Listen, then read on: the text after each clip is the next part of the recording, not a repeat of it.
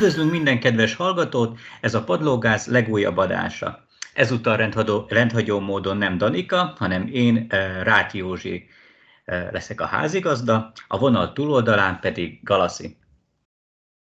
Sziasztok!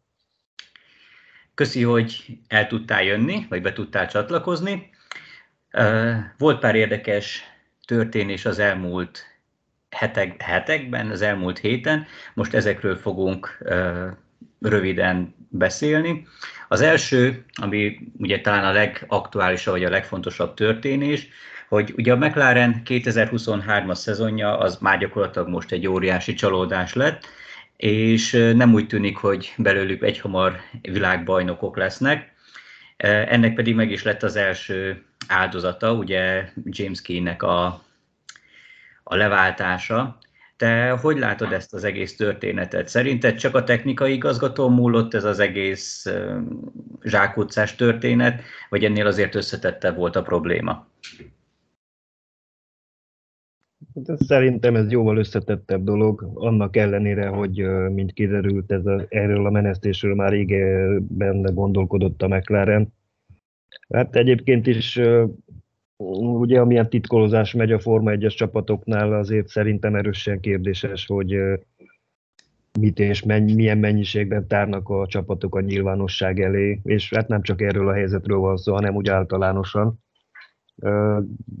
Vélhető az is, hogy ebben az esetben is egy komolyabb belső konfliktus is volt a csapatnál, nem csak olyan egyszerűen úgy gondolták, hogy hát most kirúgjuk James Kate, és ezzel megoldódik minden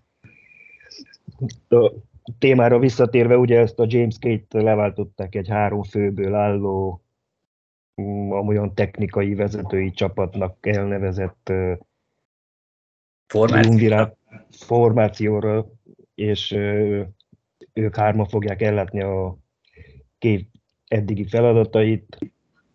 Az egyik tag az a Ferrari-tól visszaérkező David Sánchez lesz, aki viszont elvileg csak jövő januárjától lesz a csapat, tud állni a csapat rendelkezésére, amennyiben esetleg a McLaren nem tud kiegyezni a Ferrari-val egy olyan kivásárlási összegről vagy hasonlóról. Amúgy ő már persze a felmondás idejét tölti igaz a Ferrari-nál. Na hát, és ő, ő lenne a teljesítmény és autokoncepcióért felelős vezető az amerikai aerodinamikai részlegvezetője továbbra is Peter Prodromu marad, csak mostantól egy felsőbb vezetői körben lesz uh, hát valamilyen uh, aerodinamikai technikai igazgató, vagy milyen elnevezése lesz ennek a posztnak, illetve Neil Hoodley lesz a tervezési és a mérnöki gárdának az igazgatója. Nagyon örülök, hogy ezt felsoroltad, mert hogy legalább nem nekem kellett. És nagyon jó, hogy itt kiemelted pláne az, hogy akkor mondjuk 2024-es kezdés, meg akkor egy teljesen új hierarchia, teljesen új struktúra. És akkor ettől mit várhatunk szerinted? Tehát, hogy 2026-ban jönnek az új ótok, gyakorlatilag megint lesz egy nagy szabálymódosítás, és ez a McLaren eleve úgy indult neki ennek az már a jelenlegi koncepciónak, hogy ők akkor most idén a következő két-három-négy évben azért hogy bajnokságért szeretnének küzdeni.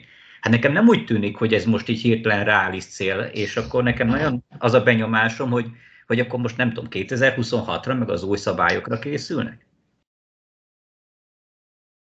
Hát azért azt én nem minném, hogy pont a szabályváltozásokra készülnének, mert ahhoz ki kellene dobjanak az idéivel együtt három teljes szezont, és hát szerintem valószínűleg pénz dolgából se áll úgy ez a csapat, hogy ezt csak úgy megengedjék maguknak, hogy három szezont kidobjanak a kukába azért, hogy láthatatlanul felkészüljenek arra, hogy ők lesznek egy, ők egy nagyon erős csapat lesznek 2026-tól, mert hát semmi garanciája nincs annak se. És ez, ez nekik pénzügyileg is ugye fontos lehet,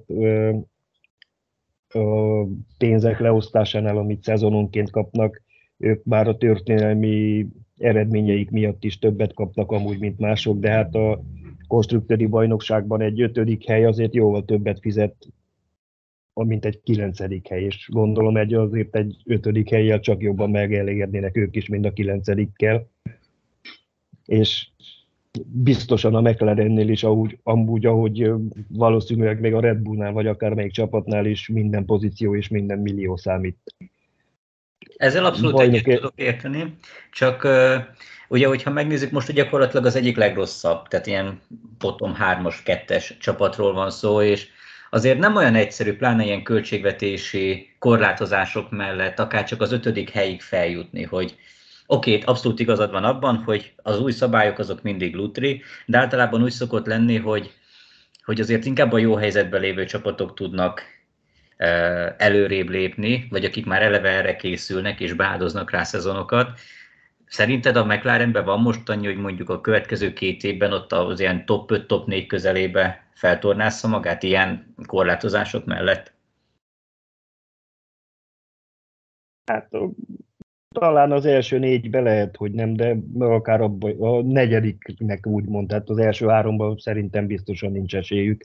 De a négy-öt-hatodik helyre simán erőle tudnak lépni, mert azért mit sem az Alpin, sem a ház, sem hát egyik, egyik vetélytárs sem annyira erős, hogy megfoghatatlanok legyenek. És ezzel kapcsolatban lenne egy még egy utolsó kérdésem hozzád, hogy azért egy nagyon dicsértük Zach brown hogy egy milyen minőség és tehetséges pilóta páros rakott össze, ugye Lando norris és Oscar Piastrival. De ők nem az a, tehát az ilyen pilóták azért nem annyira örülnek, hogyha nem dobogókért, meg komoly pontokért küzdhetnek. Szerinted ez így hosszú távon megtartható, tehát, vagy fenntartható? Tehát meg tudják őket tartani, vagy megint jönnek a, nem is tudom, hogy ugye Norris szerződésében nincsen kilépési záradék, de azért szerintem van az a pénz, amikor, meg az az akarat, hogy, hogy akkor én váltanék, hogy együtt tudja tartani ezt a kontingest? Hát ez sem egy egyszerű történet azért. Amúgy plegyka szinten van egy olyan is, hogy Norrisnak lenne egy előszerződése a Mercedes-szel.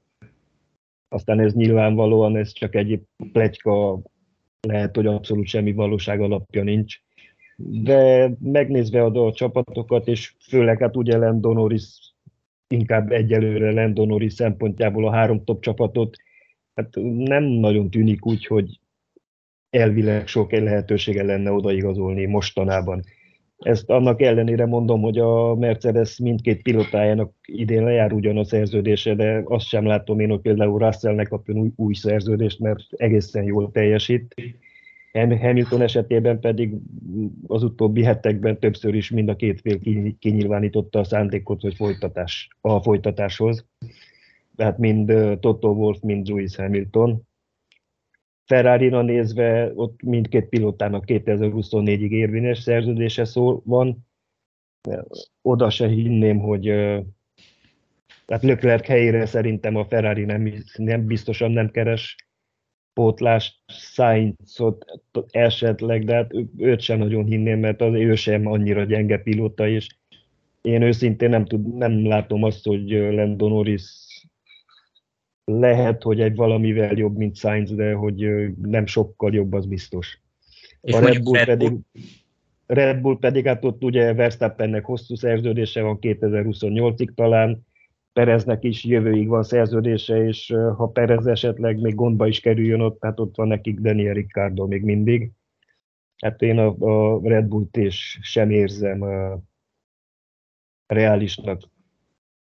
És hát egyébként a Lando Norris szempontjából az is érdekes, hogy a tavalyi szezon előtt még a, aláírta hosszabb szerződést 2025-ig, és azok akkoriban sokakat meglepett azzal, hogy aláírt anélkül, hogy tudta volna mennyire lesz versenyképes a csapatuk a, ezekkel az új szabályozásokkal, mert ugye a tavalyi év kezdetén léptek be, be a mostani szabályozások, és ő azt mondta akkor, hogy hát egyelőre őt nem érdekli semmiféle tárgyalás más szerződésről, mivel amire a mostani is le fog járni 2025-ben, ő még mindig csak 26 éves lesz azért akármilyen fiatalnak is érzi magát, azért ez nem éppen egy, hogy mondjam, bajnoki stílusú gondolkodás is. Hát nem. Másik az Piastri szempontjából, hát ő még újonc is, nagyon fiatal is, 21 éves, neki csak jövőig van szerződése, de hát azért egyelőre én nem hiszem, hogy ő komolyan felmerülne egy komolyabb célokért küzdő csapatnál, mint a McLaren. És mind, mindkettejük esetében én amúgy azt én nem látom azt, hogy egy McLarennél kisebb ázsiai csapathoz szeretnének igazolni, még akkor is, hogyha esetleg a pillanatnyilag azok sikeresebbek, mint a, mint a Wokingiak. Tehát mit tudom én, egy Alpinhoz is van, házhoz is akár, én nem tudom, hogy mennyire kívánkozna Lando Norris, vagy akár Piastri is. True, tény.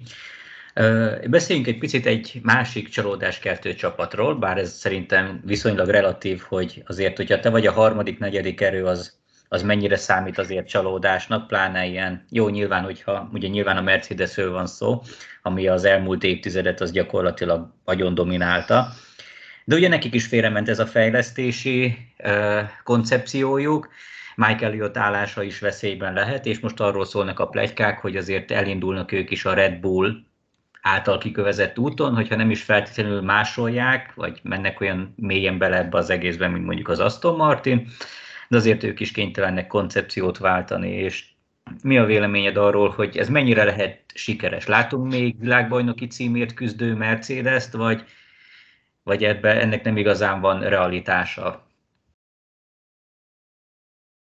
Hát igen, hát ez sem egyszerű történet. Mercedes szempontjából igen, hát ők valószínűleg csalódásnak ítélik meg a tavalyi szezonjukat is, az idei évkezetet is azok után, hogy nyolc évig, úgy ahogy mondtad, te is agyon dominálták a, a mezőnyt, és még 2021-ben is az utolsó pillanatig harcban voltak. Hát idén én nem hiszem, hogy lehet reális esélyük a világbajnoki címekért harcolni.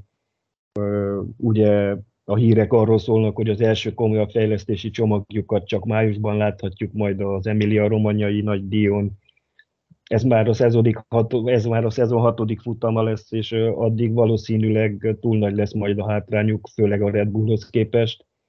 És a tavalyhoz hasonlóan legfennebb annyit látok benne, hogy csak felzárkozni próbálnak majd vagy nem csak hogy próbálnak, hanem felzárkozni tudnak, mert ugye a tavaly is azért valamennyire csak felzárkoztak a Ferrarihoz mindenképpen.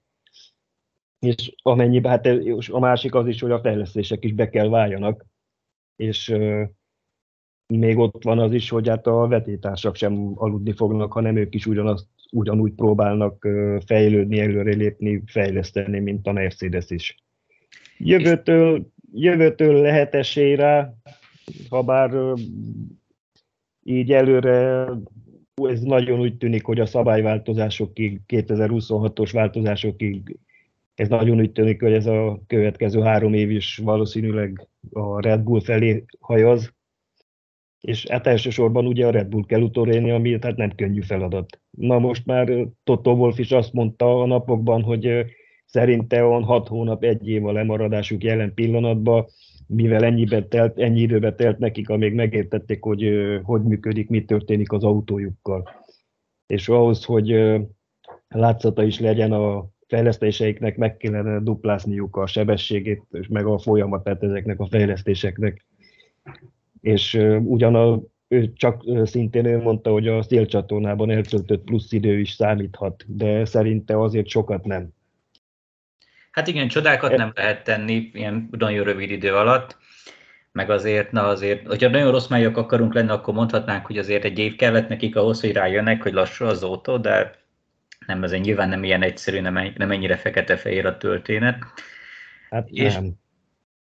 Hogy látod ezt az egész hisztériát, ami igazából a Mercedesnél így kialakult? Ugye nekik volt ez a, és erről korábban beszélgettünk, de most egy picit még egy pár szó erejéig térünk erre vissza rá, hogy a, a Mercedes volt, mind, hát nem mindig, de még úgy domináltak az a csapat, akik minden problémájukat többé-kevésbé házon belül oldották meg, nem, nem voltak üzengetések, nem voltak ultimátumok, de most meg megint előjöttek ezek, hogy nem jó autót fejlesztettünk, pedig Hamilton azt mondta, hogy ez kell, hogy Toto Wolff is mondta, hogy most már változtatni kell, meg kapaszkodni kell, mert ez fejek hullhatnak, hogy, hogy nem túlzás ez így most, hogy azért talán a Mercedes van olyan helyzetben, hogy, hogy, hogy ilyen higgadtabban vagy méltósággal viselje azt, hogy most esetleg nem ők a legjobbak, vagy csak mondjuk, mondjuk csak, és ugye te nevezett, tehát Alonsoik úgy tudnak örülni például egy, egy ilyen második, harmadik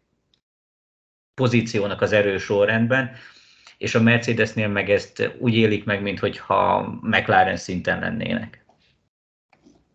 Hát persze, szerintem is ez túlzás. De hát ezt azért megszokhattuk a Mercedes-től. Mi, hát, ne feledjük, hogy azokban az években is, amikor jobb formán körökkel verték az egész mezőnyt majdnem minden futamon, ők akkor is azt mondták állandóan, hogy hát a Ferrari jobb, meg ők, ők nincsenek nem tudom milyen jó helyzetekben, meg minden, éve, minden évet úgy kezdtek, hogy hát nem tudják, hogy nagyon nehéz, mert nem jó az autó, meg így, meg úgy, meg amúgy aztán lealáztak mindenkit. Szóval persze, hát ez már valahogy ez, ez már a Mercedesnek a kultúrájának a része lehet úgy mondani. És hát igen, most persze elnézve azt az az előtti kilenc évet, a tavait meg az idén így szenvedésnek is lehetne mondani, de a tavalyi évben is azért a 22 futam volt, ha jól emlékszem, 14 versenyen dobogon végeztek, többször mindkét autóval dobogon voltak, futamot is nyertek, azért még tényleg annyira rossz lenne a helyzetük, mert én azért nem úgy látom. Hát én is pontosan így vagyok vele, hogy... Mert hogyha ha ez egy, a 2022-t nézzük most, ha 14 dobogós helyezés egy szezonban, és futamgyőzelem is, meg minden, az egy rossz idény, akkor milyen, amikor ténylegesen rossz, úgy, ahogy mondott te is, hogy a, a McLaren szintjén lennének? Hát hány csapat adná a bármi gyakorlatilag, hogy a Mercedes szintjén legyenek, pláne, hogy azért nekik van potenciáljuk a fejlődéshez is, úgyhogy ez a, ezek az ultimátumok, meg nyilvános kifakadások szerintem nagyon méltatlanok egy, egy ennyire sikeres csapattól, pláne pedig úgy, hogy amúgy még nincsenek is nagyon hátul. Tehát azért folyamatosan egy-két kiesés, vagy egy baleset, és akkor ott vannak a dobó környékén. Tehát azért szerintem túlzás, vagy szerintem is túlzás az, hogy e, ekkora ügyet csinálnak belőlük. Na de ha már dobogóról van szó, akkor beszéljünk egy picit Fernando Alonsoról, akinek végül csak kinkeservesen, de összejött a, a harmadik vagy a második dobogója a, a szezonban, ugye ismét a harmadik helyen végzett a két Red Bull mögött, és nemrég volt egy olyan nyilatkozata, hogy szerinte hülyeség azt mondani, hogy ő rosszul igazolna, mert amúgy tök jó eredményeket ért meg sok sikerben volt része, úgyhogy ő, ő szerinte kifejezetten jól igazolt. Ez, ez hogy látod, tényleg jó igazol Fernando, vagy, vagy ez most csak ilyen minden nagyon rózsaszín? Hát ezt én is inkább úgy látom, hogy minden rózsaszín számára, és hát egyetértek én is inkább azokkal, akik azt mondják, hogy ő általában nem jól választott. És ő, igen, ő azt mondta, hogy a McLaren Honda-nál eltöltött négy éve volt, ami frusztráló volt, hogy a többi év, 16 évben ő mindig dobogóért meg a győzelmekért harcolt.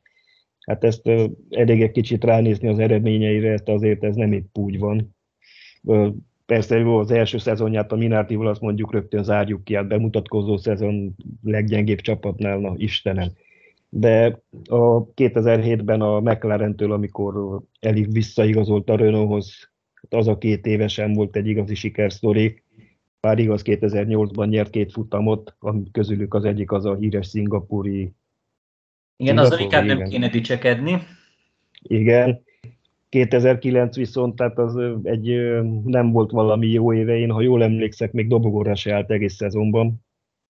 Utána a ferrari korszakában hát ott egyet, az utolsót kivéve, igen, ott minden évben versenyt is nyert, tényleg, vagy kétszer volt esélye világbajnokságra is, de hát az utolsó ferrari éve az szintén talán egy dobogos vagy két dobogos helyezése volt egész évben, hatodik, hetedik lett az összetetben, és hát az, az elmúlt két év az Alpinba is, hát ott is egy dobogot hozott össze két szezon alatt, és valami 9.-10. helyen zárt mindkét szezonban az összetetben.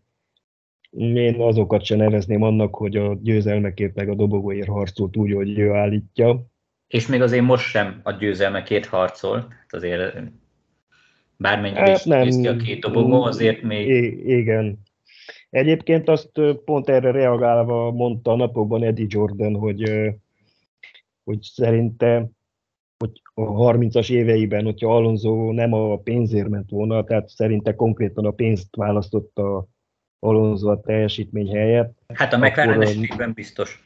akkor hogy négy-ötszörös, akár hatszoros világbajnok is lehetne, hogyha jobban választ csapatokat. Ezzel abszolút Persze, ez, hát, mert szerintem azért ez is egy kicsit túlzás, de az tény, hogy választhatott volna jobban is Fernando. Igen, na most hát ha, hát, ha végül igazán lesz, és most jól, jól igazolt. Egy olyan kérdésem lenne még, és szerintem ezzel fogjuk zárni a mai adást, hogyha már az igazolásokról van szó, meg Mercedes, hát nem is belháborúról, de ilyen törésvonalakról, hogy korábban azért felmerült, hogy, és igaz, igazából ez inkább csak plegykák és ilyen teóriák, meg rajongói teóriák voltak, hogy Hamilton esetleg elmenne a Ferrarihoz, mert, mert hogy miért ne. Te el tudod képzelni Hamiltont vörösben, és hogyha esetleg ez megtörténne, látsz arra bármilyen esélyt, hogy, hogy akkor esetleg világbajnoki címért küzdjön. Még nyilván nem azt mondom, hogy Lökler helyére, de akkor mondjuk Sainz helyére, és akkor egy ilyen Lökler-Hamilton párossal a Ferrari elérhetné-e végre a, a hőn állított újabb bajnoki címeket? Hát ezt még ha oda is igazolna, szerintem ezt így előre megjósolni lehetetlen, és most főleg annak a fényében, hogy a Red Bull magas, magasan jobbnak tűnik az egész mezőnynél. Én ezt nem nagyon hinném, hogy megtörténjen. Nyilván hát annak ellenére, hogy mind Toto Wolff, mind Hamilton mindenki azt mondja, hogy nagy alamúr továbbra is maradni akar, nem adja fel, stb., hogy a Mercedes el akar elérni a nyolcadikat, meg minden. Mm, nyilván, hogyha mit tudom én, egy nagyon rossz szezon zár, akár idén is, vagy mondjuk jövőbe, vagy mit tudom én, könnyen más lehet a gyerek fekvése, de hát ehhez azért szerintem egy olyan kaliberű pilótának, mint Hamilton, azért ő is elvárna a Ferrari-tól vala bizonyos garanciákat, hogy egy valóban versenyképes autót tudnak rakni alája. Most nézzük meg a tavalyi, meg az idei ferrari és Mercedes, tehát nagy különbség nincs a kettő között. Hát ez tényleg így van. Bár nem És a, a, a másik az, hogy nem csak hogy a Ferrari, még a Red Bull is, vagy akárki honnan tudna előre garanciát adni bárkinek, hogy igen, barátom, gyere, mert bajnok autót adunk a segged alá.